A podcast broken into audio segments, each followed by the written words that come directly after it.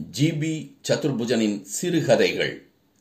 தொழில் காண்டம் ஒலிவடிவில் வழங்குபவர் ஜிபி சதுர்புஜன். திங்கட்கிழமை காலை ஒன்பது மணி என்றால் எல்லோரும் அறக்க பறக்க அவரவர் அலுவலகங்களுக்கல்லவா பறந்து கொண்டிருப்பார்கள்? அதுவும் சென்னையை போன்ற ஒரு பெருநகரத்தில்? ஆச்சரியமாக இருந்தது அவருக்கு. முகவரி சரிதானா? என்று இன்னும் ஒரு முறை பார்த்து கொண்டார் அந்த குறுந்தாடிக்காரர் அவருடைய பல பல சட்டையும் தொள தொள பேண்டையும் பார்த்தால் ஏதோ ஊர் விட்டு ஊர் வந்த உல்லாச பிரயாணி போல் இருந்தது. ஆனாலும் அந்த உடையை தாண்டி அவரிடம் ஒருவித மிடுக்கும் தெரிந்தது. நங்கநல்லூர் அகத்தியர் நாடி ஜோதிட நிலையத்திற்குள் சுற்றுமுற்றும் ஒரு நோட்டம் விட்டுக்கொண்டே நுழைந்தார் அவர். வெளியே நாலைந்து பார்ட்டிகள் என்றால் உள்ளேயும் ஐந்தாறு நபர்கள் இங்கேயும் அங்கேயும் உட்கார்ந்து கொண்டிருந்தார்கள். ஒவ்வொருவர் முகத்திலும் ஆயிரம் கேள்விக்குறிகள் ஏதேதோ எதிர்பார்ப்புகள். நாடி எடுத்து பார்க்கும்போது என்ன வருமோ என்று மனதிற்குள்ளேயே இஷ்ட தெய்வங்களை வேண்டிக் கொண்டிருந்தனர். ஆளை தூக்கி அடிக்கிற மாதிரி அருமையான ஒரு சாம்பிராணி பக்தி மனம். அந்த இடத்தில் கவிழ்ந்தது மூலையில் உள்ள பூஜை அறையிலிருந்துதான் அது புறப்படுகிறது என்பது புலப்பட்டது. அந்த அறையிலிருந்து ஒரு பதினேழு பதினெட்டு வயது மதிக்கத்தக்க பையன் ஒருவன் வந்தான். பளியிரென பெரிதாக சந்தனம் குங்குமம் இட்டிருந்தான். அவன் கருப்பு உடம்புக்கு ஒருவித களை சேர்த்தது அது ஒரு மதிப்பை கொடுத்தது.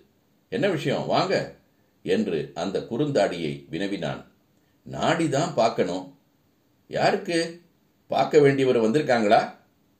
நான் தான் எனக்கு தான் பார்க்கணும். நாடினா பலவித விஷயங்கள் அதில் இருக்கு. பன்னிரெண்டு காண்டங்கள் இருக்கு இங்கே அகஸ்திய நாடியில். முதல்ல பொது காண்டம். அதில் உங்கள் பேர் அப்பா அம்மா பேர் இதெல்லாம் வரும். பொது காண்டம்ங்கிற பேருக்கு ஏற்ற மாதிரி உங்கள் வாழ்க்கையை பற்றி மொத்தமாக சில விஷயங்கள் எழுதியிருக்கும். அதுக்கப்புறம் படிப்பு சம்பந்தமானா கல்வி காண்டம் வேலை சம்பந்தமானா தொழில் காண்டம்னு வரிசையாக பன்னிரெண்டு காண்டங்கள் இருக்குது ஒவ்வொரு காண்டத்துக்கும் இருநூறு ரூபாய் கட்டணும். உங்களுக்கு குறிப்பாக என்ன பார்க்கணும்னு சொன்னீங்கன்னா நல்லா இருக்கும்.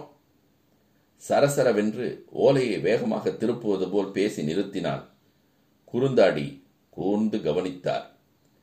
எனக்கு முக்கியமா தொழில் காண்டம் தான் பார்க்கணும் என்று திட்டவட்டமாக குறுந்தாடியிடமிருந்து பதில் வந்தது.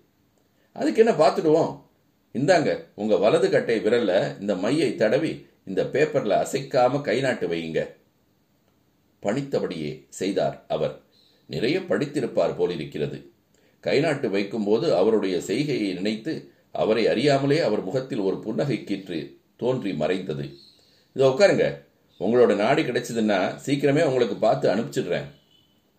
சொல்லிவிட்டு சொன்ன கையோடு பூஜை அறையை தாண்டி எங்கோ ஒரு இருட்டு அறைக்குள் வந்த வேகத்தில் மறைந்தான் அவன். வந்தவர்களெல்லாம் குறுந்தாடி ஆசாமியை பொறாமையுடனும் எரிச்சலுடனும் பார்த்தார்கள். எவ்வளவு நேரமா காத்து கிடக்கிறோம்? இப்ப வந்த இந்த ஆளுக்கு உடனே நாடி எடுக்கிறாங்களே என்று ஆண்களும் பெண்களும் சத்தமாகவே அலுத்து கொண்டனர். சிலர் அப்பாடா அவ்வளவுதான். நமக்கு இன்னும் ரெண்டு மணி நேரம் கூட ஆகும் போலிருக்கு என்று தூண்களிலும் சுவர்களிலும் இன்னும் நன்றாக சாய்ந்து கொண்டார்கள். சற்று நேரத்துக்கெல்லாம் பெரியவர் ஒருவர் வந்தார். முதலில் வந்து விவரம் சொன்னவனின் அண்ணனைப் போல் இருந்தது. அதே நிறம் அதே சந்தனம் அதே குங்குமம் கூடவே அனுபவத்தின் பரிமாணங்கள். கையிலே ஒரு ஓலைச்சுவடி கட்டு கொண்டு வந்திருந்தார். வாங்க உட்காருங்க என்று குறுந்தாடியை அழைத்தார். நீங்க தானே தொழில் காண்டம் பார்க்கணும்னது? குறுந்தாடி அவர் முன்னே சென்று அமர்ந்தார். சுற்றியுள்ளவர்களும் கண்ணையும் காதையும் தீட்டிக் கொண்டனர். என்ன சொல்கிறார்? எப்படி சொல்கிறார்? என்று பார்க்க ஒரு வாய்ப்பாயிற்று. எப்படியும் தங்களுடைய முறை வர நேரமாகும். அதுவரைக்கும் மற்றவர்களுக்கு சொல்வதை கேட்டால் ஒரு ஐடியா கிடைக்கும். பொழுதும் போகும் என்ற எண்ணம் போல. ஓலை கையிலே எடுத்து கும்பிட்டுவிட்டு மேலே கண்களை செருகிய தியான நிலையில் ஒரு நிமிடம் இருந்து ஏதேதோ முணுமுணுத்துவிட்டு ஓலையை திருப்பி படிக்க ஆரம்பித்தார். ஆதிசக்திவாதம் அதை பணிந்து போற்றி அறைந்திடுவேன் மகனொருவன் ஆதி நூலை நீதமுடன். அடுத்தடுத்து அவர் சொன்ன வரிகள் எதுவும் புரிகிற மாதிரி இல்லை. வாகனமாதி சகடையாதி மார்க்கம் என்று சொல்லி திடீரென்று நிறுத்தினார். உங்களுக்கு வண்டி சக்கரம் சம்பந்தப்பட்ட தொழிலா? ரயில்வே பஸ் டிரான்ஸ்போர்ட்டு டூரிஸ்ட் வண்டி விடுறது விமானம் ஓட்டுறது எது வேணால் இருக்கலாம். இல்லையே? அப்படி எதுவும் இல்லையே? சரி.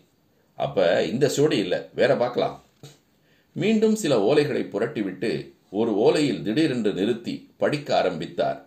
கணினியும் கையுமாய் அவனும் ஆழ்வான் கருத்தோடு சொல்வனும். கணினின்னா கம்ப்யூட்டர். கம்ப்யூட்டர் சம்பந்தப்பட்ட தொழிலோ வேலையோ செய்கிறீங்களா கம்ப்யூட்டர் தயாரிப்பு மட்டுமில்ல மற்றபடி கணினியோடு சேர்ந்த உபகரணங்களாக கூட இருக்கலாம். இல்லையே கம்ப்யூட்டருக்கும் என் தொழிலுக்கும் எதுவும் சம்பந்தமே இல்லையே குறுந்தாடி கையை விரித்தார். சுற்றியுள்ளவர்கள் ஒருவரை ஒருவர் அர்த்த புஷ்டியுடன் பார்த்து கொண்டனர். எல்லோரும் மீண்டும் நாடி ஜோசியரையே உற்று கவனித்தனர். ஜோசியரின் முகத்தில் சிறிய இறுக்கம் ஒன்று வந்து போனது. ஆனாலும் அவர் எதுவும் நடக்காதது போல சுதாரித்துக் கொண்டு மேலும் சில சுவடிகளை தள்ளிவிட்டு மற்றும் ஒரு சுவடியில் வந்து நின்றார். கல்வி சாலை வழியினுடைய மைந்தன் தேட்டல் கவனமாய் கேட்டுக்கொள் சீடானியும். கல்வி சாலைன்னு சொல்லுது. அதாவது ஸ்கூலு காலேஜ் இன்ஸ்டிடியூட்டு இப்படி எது வேணா இருக்கலாம். ஆசிரியர் தொழில் லெக்சரர் இல்லைன்னா பிரின்சிபல். இதை தவிர ஸ்கூல் காலேஜ்லேயே வேற ஏதாவது அக்கௌண்ட்ஸ் அந்த மாதிரி பணியில கூட இருக்கலாம். ஒருவித நம்பிக்கையோடு குறுந்தாடியை பார்த்தார். அப்படி எதுவும் இல்லையே. ஸ்கூல் காலேஜ் படிச்சிருக்கேனே தவிர அங்கே எங்கேயும் நான் வேலை பார்க்கலையே. கூட்டத்தில் கொஞ்சம் கொஞ்சமாய் சலசலப்பு கூடியது.